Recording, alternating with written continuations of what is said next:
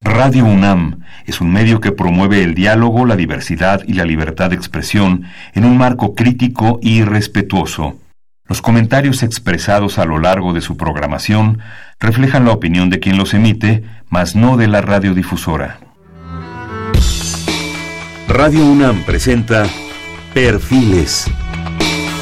Un espacio abierto al conocimiento y la crítica de los proyectos universitarios que transforman nuestro país. Conduce Hernando Luján.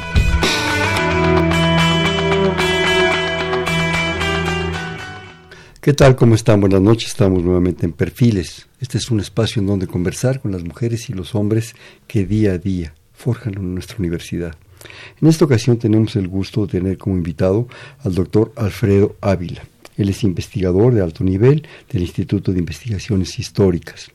El doctor Ávila es doctor en Historia por la Universidad Nacional Autónoma de México, actualmente investigador titular, como les decía, de alto nivel en el Instituto de Investigaciones Históricas. Ha sido profesor de posgrado en la Universidad de Georgetown, la Universidad de Cantabria, la Universidad de Buenos Aires, la Universidad Nacional de Rosario, la Universidad de Sao Paulo y en el Colegio de México. Y en la propia UNAM, asimismo, desde luego lo ha sido. Ha publicado 10 libros, así como numerosos capítulos y artículos en diversos países. Alfredo, bienvenido. Nando, muchísimas gracias. Yo quisiera, eh, para entrar un poco en, calor en el asunto, Alfredo me hizo el favor de enviarme un pequeño párrafo, pero que nos habla de algo que creo que a veces eh, vemos, reflexionamos poco. Comentábamos ahorita que entramos aquí a las oficinas de Radio UNAM, que pues ya empiezan los, las banderitas y los adornos y todo eso, que es septiembre, mes de la patria, ¿no? Pero a veces creo yo, opinión muy personal, que percibimos la independencia como algo monolítico, seco, duro, estable, punto. Se dio de tal fecha, tal fecha, y nos hablan de los héroes, y es así como la historia de bronce del maestro González, ¿verdad? Ahí no se mueve nada. Ahí no se mueve nada, y, pero no solo con la independencia. Con eh, todo. Con, todo. con la reforma, ahí están todas todo el bronce que usted todas las épocas de la historia de México tienen esa característica, y me parece que en muy buena medida eh, se debe a que nos gusta mirarnos el ombligo.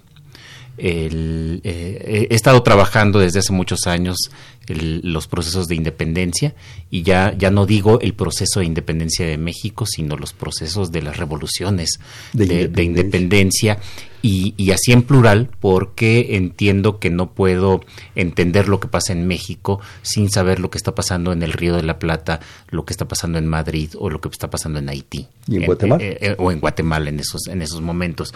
Pero, pero sin pensar nada más en, la independencia, pensando en otros momentos y, con esto que te decía que nos gusta mirarnos el ombligo.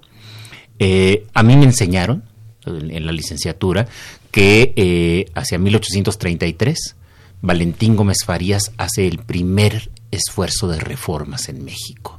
Abolición del diezmo, eh, desamortización de bienes eclesiásticos, eh, impulso educativo, formación de milicias cívicas, reforma fiscal.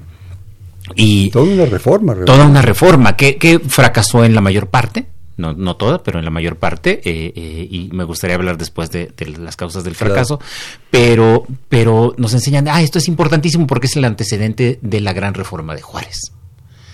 Y cuando empiezas a, a ver qué está pasando en otros lugares, te das cuenta de que Gómez Farías no se parece a Juárez, de que Gómez Farías se parece más a Carlos III. que, las reformas que está impulsando Gómez Farías se parecen más a las reformas de Carlos III. Y también te das cuenta de que las reformas de Gómez Farías no son tan originales, sino que en Colombia, Francisco de Paulo Santander, el vicepresidente, el presidente era Simón Bolívar, pero, pero él no, no, no, no desempeñaba el cargo por andar, por andar en campaña, pero pues, Francisco de Paulo Santander está haciendo las mismas reformas desde los años 20 en, en Colombia, lo que hoy llamamos 1820. desde 1820, sí. Eh, en, la provincia de Buenos Aires, eh, Bernardino de Rivadavia también está haciendo las mismas reformas. El Mariscal Sucre en, el Alto Perú, en lo que hoy es Bolivia, está haciendo lo mismo. En la Federación Centroamericana, Francisco Morazán está haciendo lo mismo. Entonces, eh, este, esta, este motivo que teníamos de sentirnos orgullosos porque miren, nadie está haciendo esto, pues no, resulta que lo están haciendo todos y que México no es excepcional en ese, eh, en ese sentido. Y un poco lo, es, es lo que he estado haciendo con mis investigaciones eh, en, en, los últimos años. Empezar a explorar independencias, formación de los estados provinciales, formación de los estados nacionales, pero ya no con el ojo solo en México, sino en, en un panorama más amplio. Te interrumpo, Alfredo. Te voy interrumpiendo en, en, este proceso que me encanta. Mira, eh, de repente con esto que nos dices, hay una causa que unifica esta posición generalizada, digamos. Hay un acuerdo, hay una comunicación entre todos estos personajes extraordinarios que tú nos mencionas, o es una causa que viene madurándose gradualmente desde los orígenes y los orígenes, bueno, vienen desde el problema con España. Mira, yo creo que hay dos, hay dos elementos que nos hacen eh, tener esa historia compartida.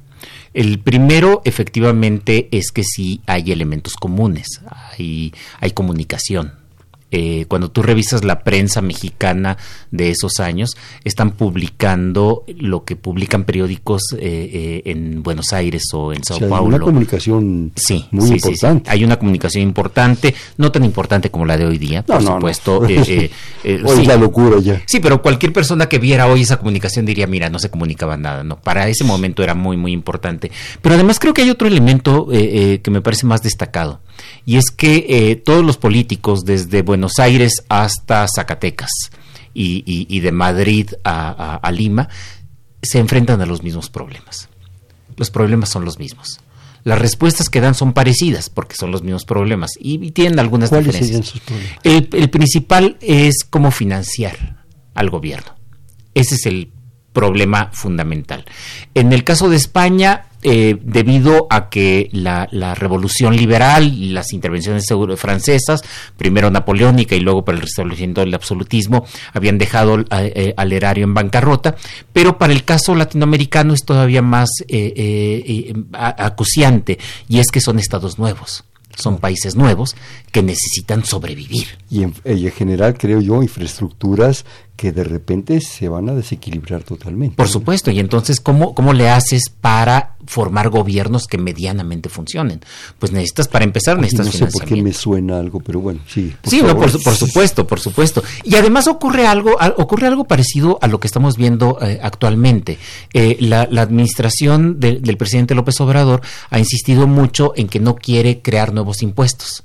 Pues bueno, eso es algo que pasaba también a comienzos del siglo XIX. Ningún gobierno quería crear nuevos impuestos porque crear nuevos impuestos les quitaba legitimidad. Y, y, era volver a alterar todo el sistema. Exacto. El problema es que si no creas nuevos impuestos, ¿con qué financias? las nuevas instituciones. ¿Con qué avanzas? Con qué avanzas. y, y, y, por eso me parece importante, fíjate que más que ponerle atención a los estados nacionales que apenas se están creando, eh, me gusta ponerle atención a los estados provinciales a, lo que en México llamamos estados.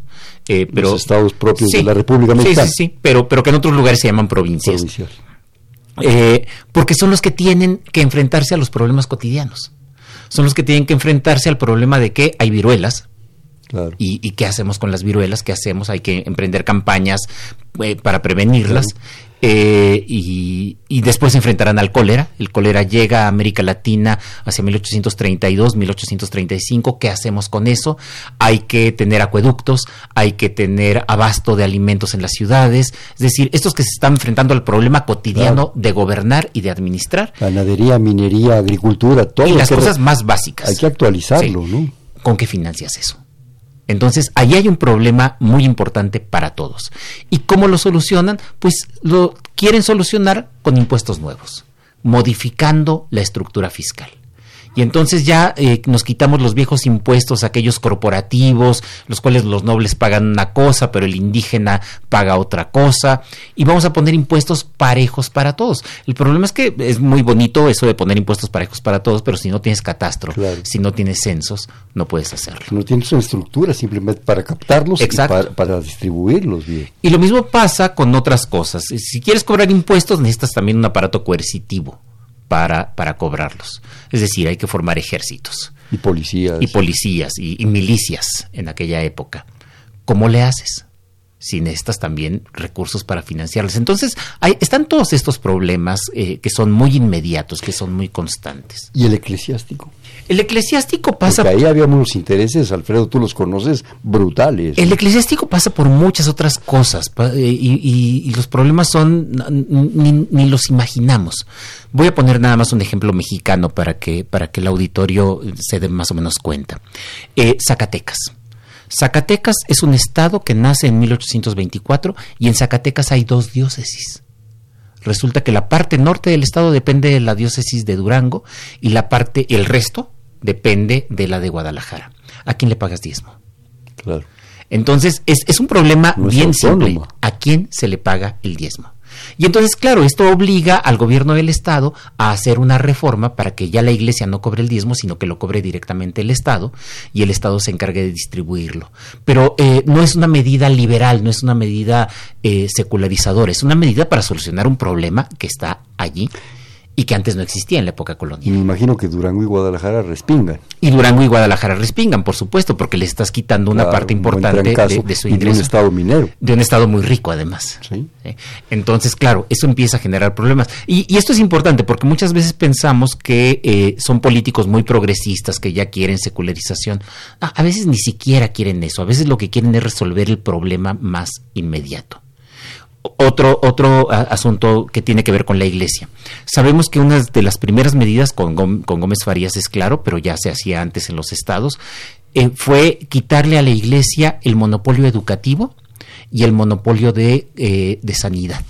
Le, eh, sabemos que en la época colonial buena parte de los eh, de las unidades hospitalarias dependían de órdenes religiosas, ¿no? Este, los, las monjas, los, juaninos y, están especializados, algunos para leprosos, otros para para viruelas, bueno eh, los hospicios mismos. Los hospicios mismos. Bueno, lo que sucede es que de pronto el Estado se da cuenta de que tiene que hacerse cargo de estas cosas y reitero, no por un ambiente secularizador, que por supuesto algunos políticos sí dicen que eso ya hay que quitárselo a la iglesia, sino por una razón bastante práctica. Cuando empiezas a ver cuántos frailes hay en los hospitales atendiendo a los enfermos y de pronto te percatas de que nada más hay dos frailes para atender a una población de 200 enfermos, pues ya no están cumpliendo su misión. Y lo mismo pasa con las escuelas. La, la iglesia tampoco estaba tan bien. Y entonces es necesario que el Estado entre para poder solucionar esas cosas. Y, y, en la ley es muy fácil. Tienes acá un ejemplar de la Constitución de 1824. Los legisladores lo hacen de manera muy fácil. Que los ayuntamientos se encarguen de la salud, que los ayuntamientos se encarguen. Pero de lengua me como un taco. Exacto, pero luego, ¿cómo le hace ese ayuntamiento para financiarlo? Y eso fue una tendencia en, en toda Hispanoamérica. Realmente, realmente es complejo, pero en un momento dado tú nos das el, ejemplo de Zacatecas, pero me imagino que eso lo multiplicamos por N situaciones. Eso lo multiplicamos por toda Hispanoamérica. Y esto es otra cosa que también, que también me gusta. Esa es una época de federaciones, ¿sabes? Eh, en México hay una federación, en Centroamérica hay una federación, una federación que ya no existe eh, eh, en, la actualidad. en el Río de la Plata hay una federación. Gran Colombia, con todo y que mantiene un régimen unitario, pero también en cierto sentido es una federación porque es la unión de Venezuela, Cundinamarca, lo que es propiamente Colombia, Panamá y, Ecuador. Entonces es, es, interesante porque hay muchos, eh, hay mucha política en las localidades, hay mucha política provincial. Y, eso es algo que me, me, me, interesa destacar. Para el caso centroamericano, por ejemplo, más que pensar en Morazán, estoy pensando en los gobernadores de, de cada uno de los estados, que además son gobernadores que están en comunicación con los otros gobernadores.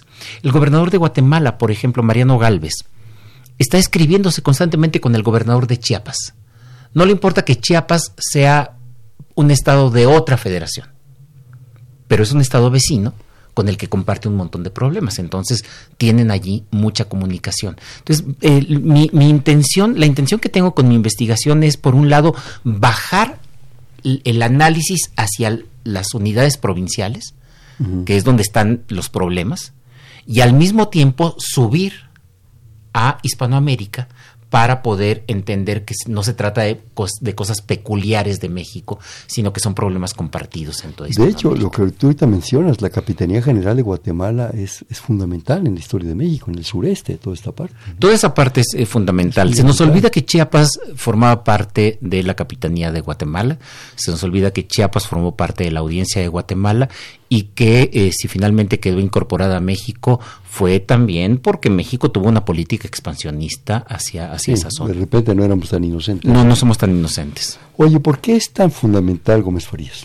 ¿Por qué partes, digamos, de repente en lo personal me dejas un hueco, yo quisiera que me lo aclararas y el público también, entre la consumación de la independencia y Gómez Farías, esos 10, 12 años? ¿Por qué Gómez Farías y no hubo antes algo? No, sí, sí, sí lo hay. Sí lo hay. ¿Por qué Gómez Farías? ¿O era una gente eh, eh, el ejemplo que pongo de Gómez Farías es, es, solo, eso, es solo a nivel de ejemplo, ah. porque es lo más conocido. Mm. Eh, pero, pero tan estoy consciente de que lo importante es lo que está en medio, que por eso me fui a ver qué estaba pasando en los estados. Y en los estados lo que está pasando son todas las reformas que después va a hacer Gómez Farías. Sea, Gómez Farías no... O como que aglutina, agarra y hace. Gómez Farías lo hace a nivel nacional o intenta hacerlo a nivel nacional, pero todo eso ya se estaba haciendo en Veracruz, en Yucatán, en Oaxaca. Los primeros códigos civiles, eh, tú, conoces a María del Refugio González, una muy querida amiga y profesora de, Historia del Derecho. Bueno, doña Cuca tenía por ahí un viejo libro sobre la historia de la codificación civil en México y ella decía, la primera codificación civil en México se hace en los años 80 del siglo XIX. Fíjense qué tarde. Sí, a nivel nacional. Tiene toda la razón a nivel nacional. Pero la primera codificación civil se hace en México, en Oaxaca, en 1826-28, en eh, Zacatecas, en 1829, en Jalisco, en 1829.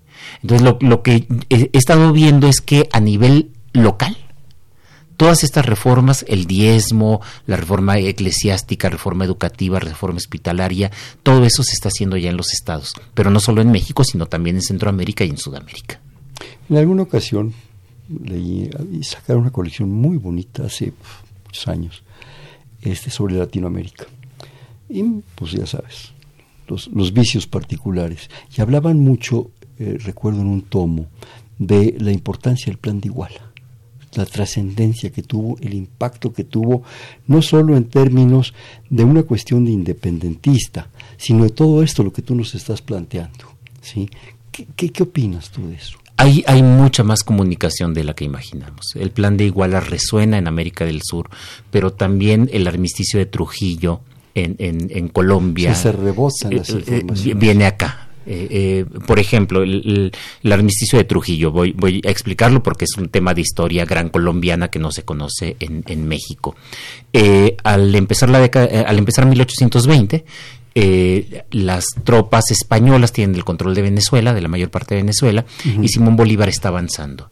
Y consigue ser reconocido en, un armisticio, en un tratado de paz temporal, consigue ser reconocido ya no como un jefe rebelde, ya no como un insurgente, sino como el comandante del ejército de la República de Colombia. Eso fue importantísimo porque entonces ya... Cambio. Eh, sí, entonces ya eh, aplicas las reglas de la guerra. La guerra tiene, tiene, tiene, reglas, ¿no? Los ha tenido siempre. Sí, y, tratas a, los, a los enemigos que capturas, tienes que darle cierto trato. En cambio, si capturas a un rebelde, lo puedes fusilar en ese fusilas en dos segundos. Bueno, es, ese armisticio tiene ecos porque eh, cuando Agustín de Iturbide se lanza a la campaña de independencia en México y es considerado un rebelde, por supuesto lo consideran un rebelde, lo que él empieza a hacer es decir, no, espérense, yo no soy un rebelde, yo soy el, general en jefe del ejército de las tres garantías del imperio mexicano. Y convence a Juan O'Donoghue de que, de que es así. Y entonces Juan O'Donoghue firma el Tratado de Córdoba, que en realidad es eso, es el reconocimiento de que Iturbide no es un rebelde, sino que es el comandante en jefe de un ejército de un país que está peleando por su libertad. Lo cual le cambia el estatus por completo. Por completo. Y esto sucede en toda Hispanoamérica. Y sucedió, para este caso, sucedió primero en, Venezuela, entre, entre eh, en el caso de, Bolívar. Pero sucede en toda Hispanoamérica. Entonces hay muchos ecos, se están conociendo. El plan de Iguala se conoce después en Colombia. Y Simón Bolívar, y aquí viene una cosa muy, muy curiosa, a Simón Bolívar no le cae bien el plan de Iguala. porque establece un imperio. Y entonces Bolívar le tiene mucho miedo al, al, imperio. El rebote de que tenga un plan de guerra. Porque puede dar un ejemplo en Sudamérica de que se establezcan monarquías allá. Hay que recordar que San Martín, el gran libertador de, de, Buenos Aires, de la provincia de Buenos Aires, del Río de la Plata, él quería que se, que se fuera un rey español a reinar al Cono Sur. Un poco lo que pasaba aquí también con Fernando VII. Que es el plan de Iguala, al, final de cuentas. Entonces a Bolívar no le gusta el plan de Iguala. Luego cuando se corona Iturbide dice, bueno, por lo menos ya nos libramos de que venga un español. Pero tampoco le gusta que Iturbide sea emperador. Y Bolívar envía agentes a México para derrocar a Iturbide. De plano. Y, están, y, el, más importante es Miguel Santamaría, que además es veracruzano, él había nacido en Veracruz, pero trabajaba bajo las órdenes de, Bolívar, y llega a la Ciudad de México a conspirar. Y él le abre las puertas de su casa a todos los conspiradores republicanos para, para oponerse a Iturbide. Entonces, claro, hay, hay contactos, pero no nos imaginemos nada más estos contactos de, del buen ejemplo y de solidaridad. Claro, sí. No, también hay competencia. El, romanticismo. También hay competencia. Se querían tanto y se amaban, ¿no es cierto? ¿no? Las conspiraciones, ya que las tratas. Me imagino que hay, bueno, sabes, tú has estudiado los Guadalupe, has estudiado, me imagino, las logias masónicas. Hay toda una serie de fuerzas y de movimientos digamos, subsumados en todo esto, ¿no? Porque no nada más es, ah, somos independientes, somos libres, qué barbaridad, qué bonito. Es todos los criollos, los mestizos, las fuerzas en España. ¿Qué, qué, qué, qué piensas de todo ese movimiento de conspiración, de, de, de, de espías, de situaciones pues mira, que eh, parecen como de película, ¿no? Y, y, y como, como te mencioné para este caso de Bolívar que envía agentes a México, va más, también allí va más allá de lo meramente nacional. Es decir, sí, tenemos, tenemos masones en México, tenemos redes de sociedades secretas, pero las sociedades secretas que actúan en México no son solo mexicanas. Eh, un, ejemplo que además lo estudió muy bien mi querida maestra Virginia Guedea, los Caballeros Racionales de Jalapa. Hay una, una, sociedad secreta en Jalapa entre 1813 y 1815 que están ayudando insurgentes, que están participando en las elecciones. Esta sociedad de caballeros racionales se había fundado en Cádiz y la había fundado un tipo que nació en Buenos Aires, Alvear. Y tiene presencia en Cádiz, en Buenos Aires, pero también en Caracas, en La Habana, en Nueva Orleans, en Jalapa. Verdaderamente una red. Son redes, son redes que, que haríamos mal en considerar que están muy bien organizadas. No hay una cabeza que está organizando todo. Son redes más informales, bastante más autónomas unas de otras, pero finalmente existe ese contacto. Y ese contacto es el que te explica que alguien como Javier Mina viniera a Nueva España, por ejemplo. Mina el joven. El, instigado por, por nuestro Servando Teresa de Mier, ¿no? Que, está, está involucrado también con estas sociedades en Londres, desde, desde Londres. Entonces, eh, Creo que la apuesta que estoy haciendo ahora con mi investigación es, eh, para decirlo de manera muy simple, es no es solo México, no es solo México. O sea, los movimientos, las revoluciones independentistas, como tú le llamas en tu, texto, pero que es muy ilustrativo, es en realidad prácticamente de las Luisianas, todo lo que era nuestro, hasta la Patagonia. Se mueve todo. Se incluye Brasil. Se incluye Brasil. Se incluye Brasil. También hay toda esta situación de... de, Mira, te, te, cuento una anécdota muy, muy rápida.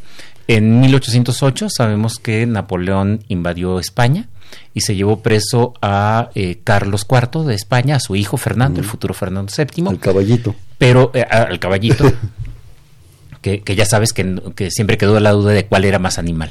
Claro. Si el de arriba o el, de, abajo. Y eh, y se lleva a toda la familia real española para evitar que alguien, que alguien pueda reclamar el trono. Bueno, no, no se llevó a toda la familia real, porque la hermana de Fernando, Carlota Joaquina, es esposa del príncipe regente de Portugal y está en Río de Janeiro. Mm.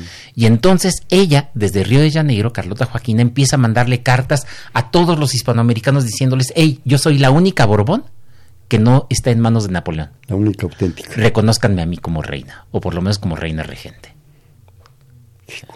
Entonces también está ahí. claro que también está ahí. Es que no podemos ver la, la, historia según tú nos lo cuentas y qué padre que lo, que, lo, que lo percibas así como una cosa puntual.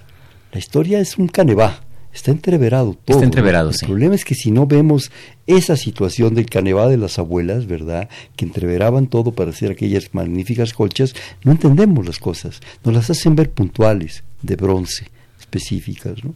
Sí. Y, y nos hacen creer que las naciones ya existían, que las naciones que hay hoy ya existían, cuando en realidad todo el chiste de ese proceso es crear naciones. Y las naciones que se crearon no tenían que ser necesariamente las que, la- las que son las que son ahora, ¿no? Tú hace rato dijiste, y perdón porque voy a voy a contradecirte, es desde Luisiana hasta Patagonia. No, no es hasta Patagonia, porque Patagonia eran tierras de pueblos libres, de pueblos indígenas Bueno, libres. Una imagen de que me da toda la dimensión. Claro, pero, pero, pero es bien importante esta imagen que, que- que estás transmitiendo porque es la imagen que el Estado argentino quiso transmitir desde un inicio. Argentina Mm. llega desde Salta, desde Jujuy, hasta la Patagonia, aunque en la práctica no tuvieran dominio hasta que ello era Exacto, era tierra era- de nadie.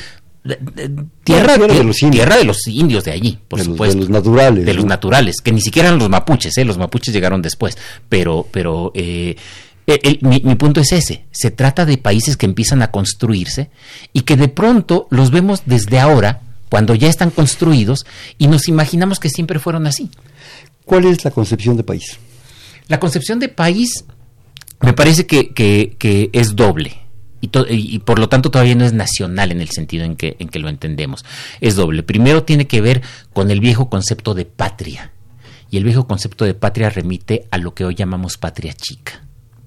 Servando Teresa de Mier en 1824 da un discurso en el Congreso. Y lo primero que dice en el Congreso es, señores, yo no soy mexicano. Yo soy de Monterrey. ¿Sí? Yo no soy mexicano. Muy fuerte, ¿no? ¿sí? Sí, porque claro, todavía no, No aquí hay todavía no concepción hay una de- concepción de, de- de México. México, ¿no? Eh, y, y- y- y entonces esta concepción de patria, de patria chica, pero por otro lado también hay una concepción más amplia, una concepción que impulsa a estos estados a crecer y a fortalecerse. Eh, casi siempre pensamos en México que el imperio americano por excelencia es Estados Unidos y que Estados Unidos empezó a crecer y empezó a comerse lo que tenía alrededor, primero dominios españoles, luego mexicanos. Eh, pero México hizo lo mismo. México hizo lo mismo. México empezó a avanzar hacia el norte y empezó a comerse territorios de pueblos indígenas hasta que se topó con los estadounidenses y allí ya no pudo ya no pudo pasar. Y también sucedió eso hacia el sureste. Y México envió tropas para que Centroamérica se integrara al Imperio Mexicano. Luego se independizaron de México. Y y Lucas Alamán, que era secretario de Relaciones Exteriores e Interiores, mantiene al comandante centroamericano, al comandante del imperio en Centroamérica, eh, Vicente Filisola, para decirle, está bien, déjalos que se vayan, pero de Chiapas no te muevas. Y Chiapas se queda con nosotros. Y luego, claro, viene toda esta idea romántica. Ah, Chiapas sí organiza un plebiscito para ver si se quedaban. Sí, es, organiza un plebiscito en el cual votan unos cuantos con las armas de Filisola Apunta. apuntando. Y en 1842, Antonio López de Santana mandó tropas al Soconusco, que era un territorio que no formaba parte de Chiapas. Manda tropas al Soconusco para integrarlo por la fuerza. Claro. Y luego también hizo consultas. Claro. ¿Se, se quieren quedar acá? Pues sí, nos, nos quedamos, ¿no? Pero eso que vemos con nosotros también lo hizo Guatemala. Hay un estado en la Federación Centroamericana que se llama Estado de los Altos, que ya no existe porque Guatemala se lo comió. Guatemala lo conquistó. Y tenemos a Chile conquistando territorio peruano, y tenemos a Perú conquistando territorio boliviano, y tenemos a Argentina conquistando territorio paraguayo. La franja, la franja, como le llamaban, la de... La, de- El- La salida al mar de, de- de Bolivia que No, desapareció. y la franja de, de Brasil, del norte, del Ah, noreste. sí, sí, sí, el nordeste. El nordeste. Y tenemos a Brasil expandiéndose hacia todos lados. Entonces, eh, eh, casi no, no nos gusta ver eso, pero los estados latinoamericanos, igual que Estados Unidos, fueron estados que también trataron de crecer a costa de sus vecinos. Entonces, tenemos estas dos concepciones, la concepción muy regional, muy local, pero también la de estados que buscan crecer, que buscan comerse otros territorios para fortalecerse. Lo que pasa es que no siempre lo lograron y Claro. siempre hubo uno más grande que se comió a otro. Entonces, Claro. los argentinos se quejan porque eh, Brasil le quitó algunas partes, Uruguay terminó formando parte de Brasil en algún tiempo, eh, Paraguay perdió, en México nos quejamos, en México decimos, ah, perdimos la mitad del territorio. La guerra del Chaco, famosa, ¿no? Paraguay perdió la mitad del territorio y perdió la mitad de la población. la guerra, la guerra del Chaco fue brutal, fue, fue, fue, verdaderamente sanguinaria. Sí. Realmente yo creo que eso nos, nos habla de, de estados, países, patrias, ya no sabría yo en este momento cómo decirlo, que en un momento dado tienen también una idea expansionista. O sea, aquí me agandallo lo que yo pueda. Claro. Y no solo eso por concepciones de espacio, sino por concepción ya de recursos. Se preveía el recurso, se preveía la, riqueza y la importancia del medio ambiente. Por supuesto, eh, por, por, cuestiones de recursos, pero también de lo que eh, eh, los especialistas llaman geoestrategia. Hay intereses geoestratégicos. ¿Por qué México se queda con Guatemala? Esto es algo que trabajó muy bien otro colega universitario, Mario Vázquez Olivera, eh, porque hay un proyecto para construir paso interoceánico en Tehuantepec. Entonces no puedes tener el paso interoceánico en la frontera. Necesitas un territorio que lo respalde. Claro. Y ahí está Chiapas. Que te, que te compacte que te compacte, sí, exacto. Y entonces Lucas Alamán, que además Lucas Alamán es el albacea de los bienes del Marqués del Valle, que están justo allí, justo en esa región, ahí está parte del marquesado. Y entonces Alamán dice, vamos a hacer un camino transoceánico por allí, necesitamos a Chiapas. Entonces también hay ese interés. Que me aguarde el sur. Y, todo el interés de México, pero también de Colombia en algunos momentos por la independencia de Cuba, para tener a Cuba también como parte de la federación. Esa es otra cosa, el Caribe. ¿Cómo, cómo se comporta el Caribe frente a todos esos movimientos? ¿no? Pues Haití es la primera, la primera independencia de, Haití es la primera independencia de América Latina y, y, además es la revolución más radical. Es decir, esa sí es revolución. Todas las demás, las demás lo son, pero, pero con matices. Esta es una revolución completa. ¿Por qué? Porque es... Es muy violenta. Muy cruenta. Muy, muy violenta. Eh, prácticamente toda la población blanca fue expulsada o masacrada. Buena parte de la población negra también tuvo que ser expulsada. Es la diáspora más importante que hay en ese momento. Eh, aproximadamente la mitad de la población del Santo Domingo francés terminó viviendo fuera por, por, la, por la propia violencia de la revolución. Eh, y también este país nuevo, Haití, también fue expansionista, es decir, también fue un país que terminó comiéndose la parte española de Santo Domingo, eh, lo, ampliándose. Lo vemos muy pequeñito, ¿no? Vemos Haití como muy pequeñito, pero también tenía este mismo interés eh, geoestratégico. De quedarse con toda la isla. De quedarse con toda la isla y de tener una buena armada. Haití tenía una muy buena armada. Tan es así que Simón Bolívar fue a pedir apoyo de la Armada haitiana para regresar a Venezuela a seguir con la campaña de, independencia. Es, algo que, habitualmente no lo vemos, pero Haití es importante por otra razón y, hasta ahora no he hablado de, la parte económica, pero la parte económica es decisiva también, eh, como, como es fácil imaginar. Eh, Haití representó un quiebre en la economía atlántica, esta economía atlántica que vivía del tráfico de esclavos y de la producción de azúcar. Haití era la colonia que más esclavos consumía y la, colonia que más azúcar producía. Cuando eso se quebró... Haití, bueno, toda la isla o solamente... No, solo la parte francesa. La, sección francesa. Eh, y cuando eso se quebró por la revolución, el tráfico de esclavos empezó a irse a otros lados. Empezó a irse a Brasil, empezó a irse a Estados Unidos, aunque claro, en Estados Unidos se especializó en la producción de algodón para, para, abastecer a la industria en el norte, en, en, Inglaterra y en el norte de Estados Unidos. En Brasil fue más bien hacia el café y hacia otras cosas, y en Cuba fue hacia el azúcar, que era lo que, lo que antes producía Haití, y Cuba se convirtió en la gran productora de azúcar. Pero además hay otra cosa con Cuba, la independencia de México. Cuando México empieza su guerra de independencia, muchos españoles empiezan a salir de Nueva España y luego ya cuando México es independiente, muchos españoles también se van por las leyes de expulsión de españoles y todas estas cosas y se llevan sus capitales. Se refugian en Cuba. Se refugian en Cuba. Entonces, imagínate lo que pasa en Cuba. esclavos, producción de azúcar, casi en monopolio, porque Haití ya no existe eh, como productora, y capital. Grandes capitales. De las minas de México. Claro. Entonces, aquello es un boom económico que por supuesto no beneficia a los esclavos, ellos lo, padecieron, pero que beneficia enormemente a la economía de la isla. Que hace a Cuba absolutamente deseable. Y que eso explica también por qué a Cuba no le importa la independencia. ¿Para qué? Si tenemos inversiones, tenemos esclavos y tenemos producción. Y un dineral bárbaro. sí. ¿Es en ese momento Cuba autónoma de España? No, en ese momento eh, en ese momento incluso se afianza todavía más el colonialismo español en Cuba. Para evitar que los le, emigrantes. Exacto, y para evitar que le pase lo que pasó con, con, los dominios en el continente, se reafianza el dominio español en Cuba. Pero como te dije, eso no le importa a los cubanos porque tienen esta mina de oro fantástica. Claro. Además la cantidad de inversiones y la relación. Y la, la posición... Ah, perdón, vamos a un corte porque yo ya estoy picadísimo con el asunto. Sí, pero ya nos van ya, nos, ya me está haciendo la productora ya señas. Perdón, estamos en perfiles.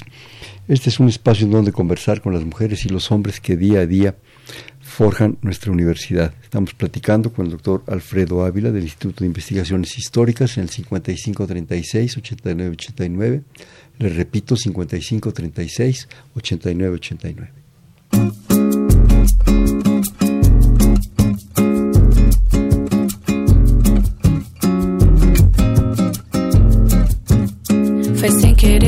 Levantei o olhar e você tava aí, tipo alucinação, não tem pra onde fugir. Me diz como é que pode acaso agir assim.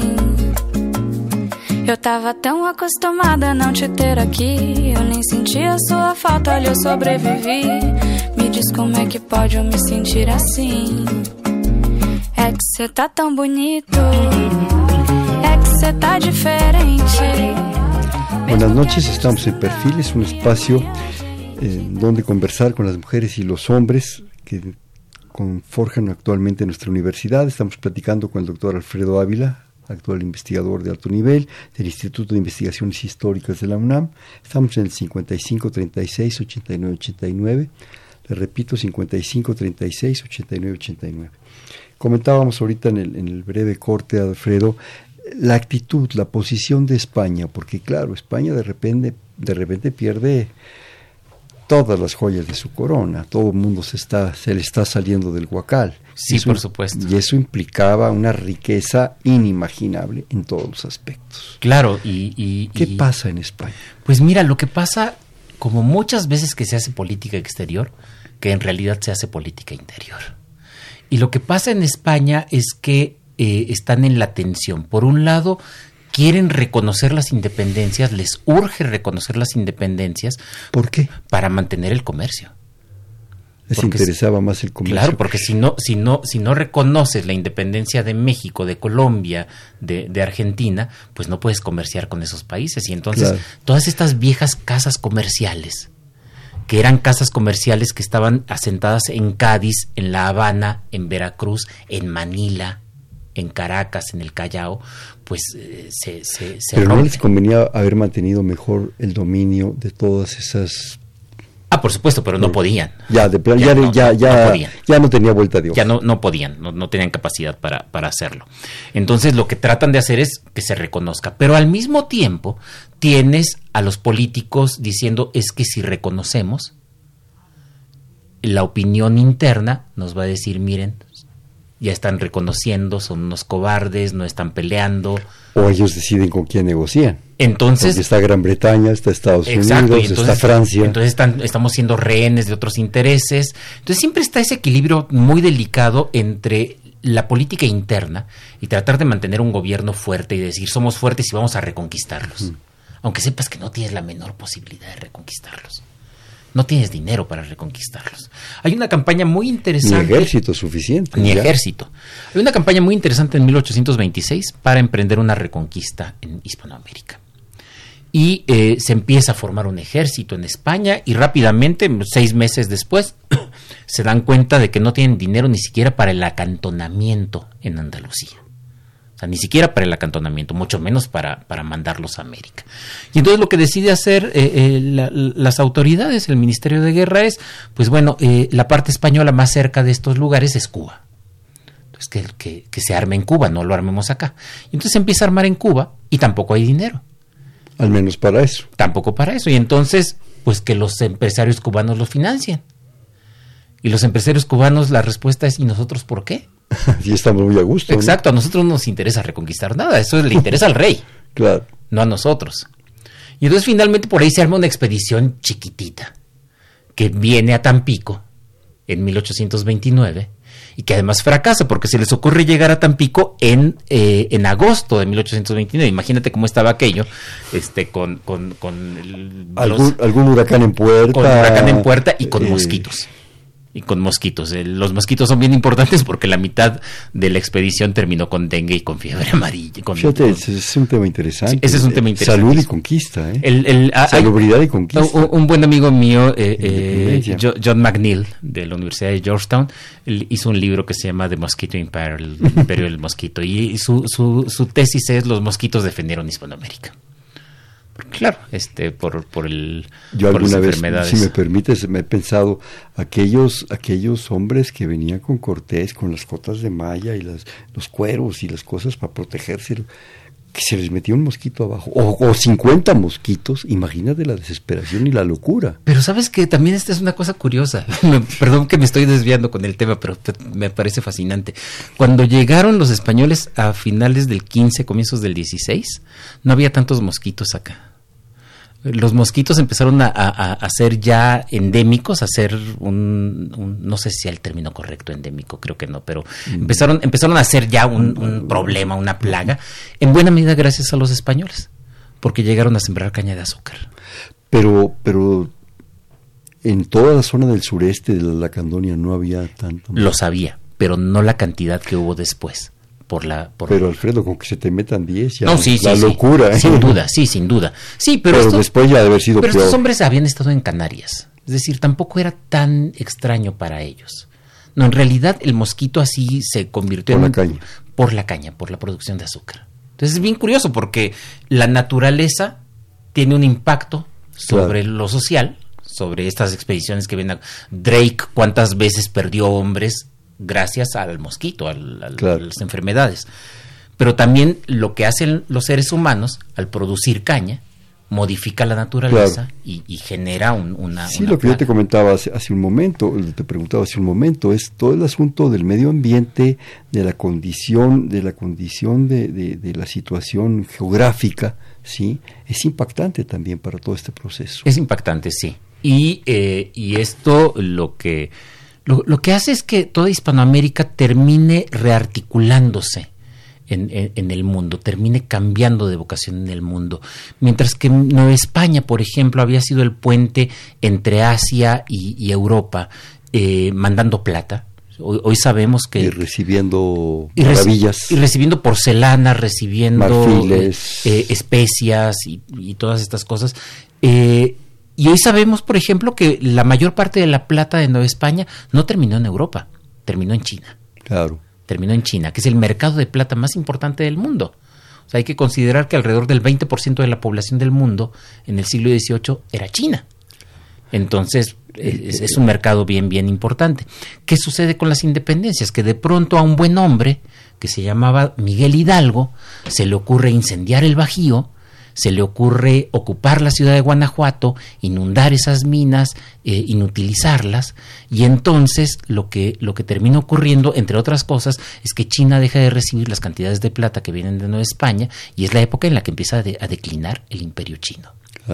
Ah, por, algo que se le ocurrió al, bueno de Don Miguel y que por supuesto Hidalgo no estaba pensando para nada. Eh, era, famoso que los rescates en, China de, de, la época de los Boers y todo eso se pagaba en pesos de plata mexicanos. Sí, de la Casa de Moneda de México. Y resellados por los chinos, con, eh, letras chinas, con sellos chinos. Esta es otra de esas maravillas de esta historia global que es la que, la, la que yo quiero eh, eh, impulsar y, con mis estudiantes es lo que, lo que trato de, de hacer con ellos.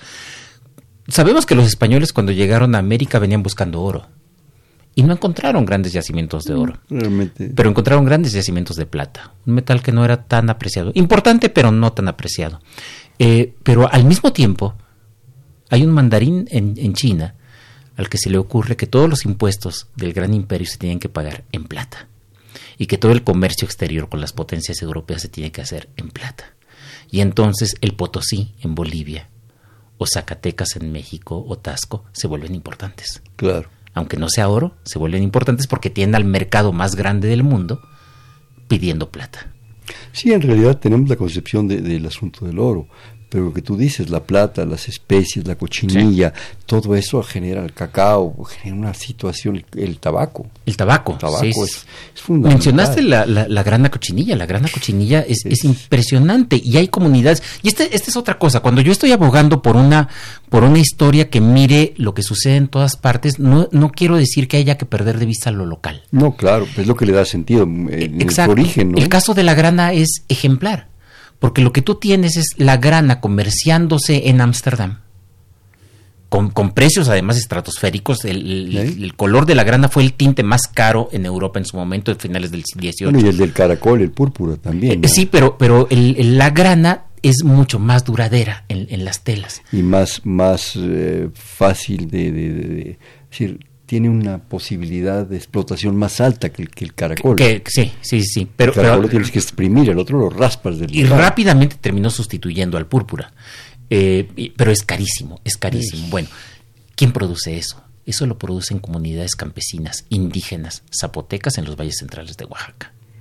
Entonces, es, lo, fantástico de esta historia es ver cómo la producción local de familias, y ahí hay relaciones de género. ¿Qué pasa cuando eh, eh, cuando los hombres no están sembrando maíz para comer porque están trabajando la grana, que es más importante. Entonces las mujeres le entran al quite. Las mujeres son las que tienen eh, hortalizas, las mujeres son las que crían gallinitas, son las que crían borreguitos y tal para alimentar a la, familia en lo que el hombre está produciendo esta otra cosa. Es un asunto familiar, de estructura familiar fundamental. Y lo interesante de esta nueva historia que en Estados Unidos ya se está haciendo desde hace algunos años, que se está haciendo en otras partes, es ver precisamente cómo esta relación familiar de género está condicionada también por la venta de un producto en Ámsterdam o por la venta de la plata en Shanghai. Es decir, es una historia global, pero que tiene efectos muy, muy localizados, muy, muy locales. Muy focales. Muy focales. O al revés, cosas muy focales como los mineros de Guanajuato asesinando a Riaño en la Lóndiga, eh, eh, incendiando la ciudad, pues como también tiene efectos en la acumulación de capital en Londres o en la caída de China porque ya no está recibiendo tanta plata que venía de Nueva España. al final son historias interrelacionadas que creo que nosotros en el siglo XXI las vivimos. nosotros somos conscientes de que el aparato telefónico que tenemos está fabricado en China, ellos no se daban tanto cuenta de esto, pero claro que existía este mundo global con implicaciones locales. Es, es eh, la, aldea global de McLuhan. Es la aldea global ya desde entonces. Sí, la aldea global de McLuhan que nos, de repente en los años 70 nos abre, nos abre los ojos y nos dice que, que olvídense ya de las cuestiones muy puntuales. Esto ya es una, una aldea global y esto ya no lo detiene nadie. Ya no lo detiene nadie. Sí, perdón, Alfredo, me llega aquí una. Gracias. Me llega aquí este de Isla de San Román, desde Toluca nos habla. Dice saludos al invitado.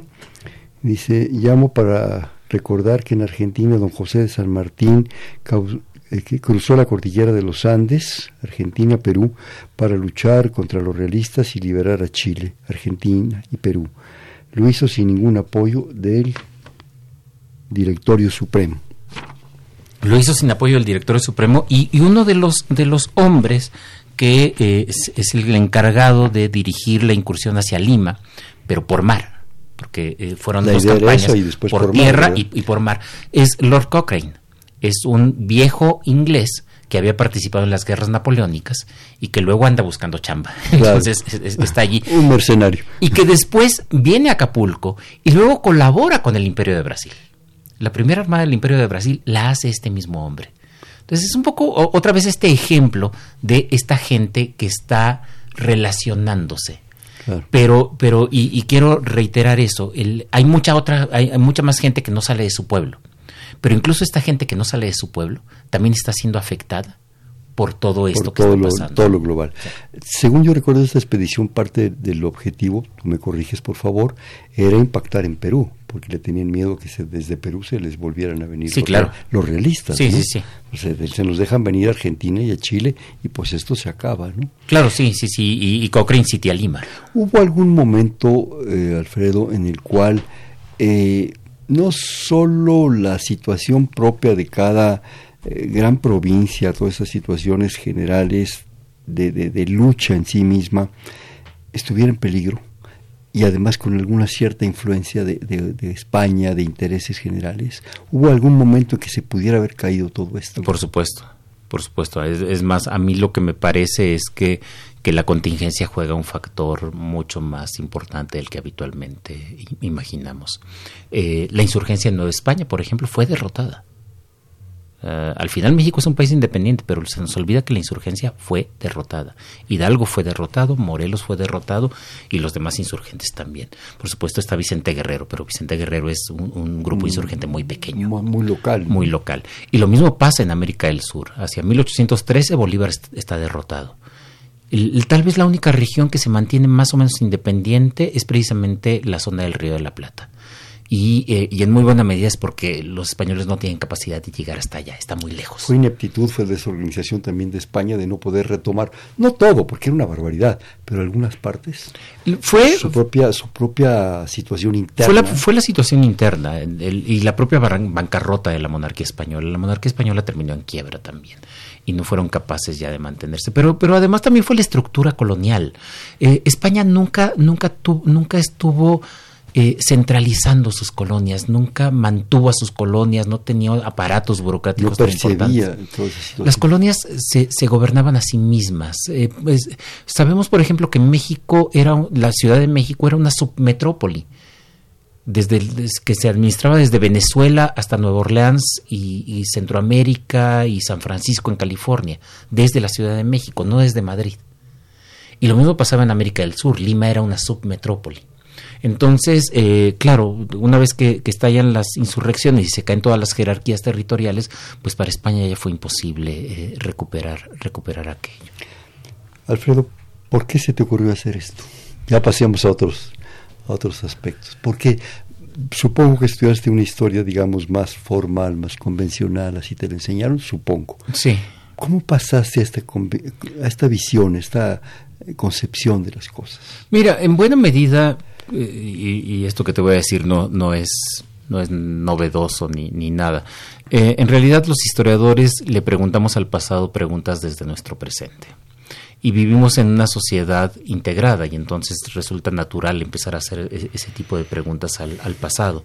Pero, pero esta integración ah, ya en términos personales tiene que ver también con la capacidad que tengo ahora o que tenemos ahora mis colegas y yo de, eh, de relacionarnos siquiera por correo electrónico, pero no solamente por correo electrónico, con colegas de otros países. Y cuando empiezas a ver que los colegas en Argentina están trabajando temas que tú creías exclusivos de México, y empiezas a preguntarles, oye, ¿y por qué? ¿Y qué, te encuentras allá? ¿Y cuáles son las condiciones que hay allá? Mm. Te das cuenta de que sí hay condiciones diferentes, pero que hay muchas condiciones que son muy parecidas. Y entonces te percatas de que, de, que hay una realidad. Las causas en la historia jamás se postulan, se buscan. Se buscan, se buscan. Se buscan y, te sorprendes cuando las vas encontrando, no solo en ti mismo y en, tu, en tus entornos inmediatos, tus maestros, tus colegas, tus alumnos, sino en los colegas que están trabajando sobre esto y que te están ansiosos, deseosos de retroalimentarte y de ser retroalimentados. Sí, claro. Sí, y ahora tenemos esa posibilidad. Ahora tenemos la posibilidad de, echarle un ojo a lo que están haciendo en otros lados. Cuando yo empecé con esta investigación, sobre todo ya de la parte justo después de la independencia, cómo se, han, cómo se fueron construyendo estos estados, me, di cuenta de que yo no tenía que hacer mucha investigación de archivo, por ejemplo. Por la, he hecho, pero no tenía que hacer mucha investigación de archivo porque en Argentina ya se hizo mucha en Colombia ya se hizo mucha. Tal vez la única región donde sí había que meterle muy fuerte a los archivos es Centroamérica. Centroamérica, por la historia reciente que ha tenido, tiene problemas muy serios en, en cuanto a desarrollo historiográfico. Eh, sabemos que las guerras civiles y luego la violencia en Centroamérica han frenado muchas cosas, pero, pero en el resto de en el resto de los países de América Latina ya se han estado haciendo esas investigaciones y lo único que falta es empezar a compararlas. ¿Cómo empezaste a concebir esto? ¿Cómo llegaste a esto? ¿Fue un poco casualmente? Fue, fue un, fuiste madurando? Mira, fue, fue un poco casualmente, pero, pero también eh, eh, hay una anécdota muy que, que, me gusta me gusta recordar. en Georgetown tuve la oportunidad oportunidad de estar en una reunión, en uno de estos congresos que hacen los colegas de Estados Unidos, con un profesor que se llama David Bushnell. eh, ya, ya, que, ya falleció. Bushnell es uno de los grandes historiadores estadounidenses sobre América Latina, eh, colombianólogo, casi toda su obra sobre Colombia, pero también sobre otros aspectos. Y su tesis de doctorado fue sobre el gobierno de Santander en Colombia.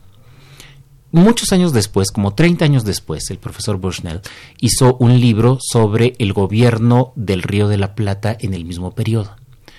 Y, eh, y cuando yo me encontré al profesor en, en, Washington, le mostré sus dos libros y le dije, mire, el índice de uno es exactamente el mismo que el índice del otro. Lo hizo a propósito, le pregunté que si, si había copiado el modelo y me dijo, no, sabes que ya ni me acordaba. Este libro lo hice 30 años después que aquel otro. En realidad es debe ser porque las cosas son muy parecidas. Y, y, y, no, no, no porque yo lo hubiera planeado así. Entonces se, me ocurrió decirle, oiga, ¿y nunca se le ocurrió compararlo? Me dijo, mire, yo ya estoy muy viejo, efectivamente ya tenía ochenta y tantos años el profesor, este, yo ya no lo voy a hacer, hágalo usted. Y entonces, pues, empecé, empecé a hacerlo. Ahí te embarcó, Alfredo. Ahí me embarcó.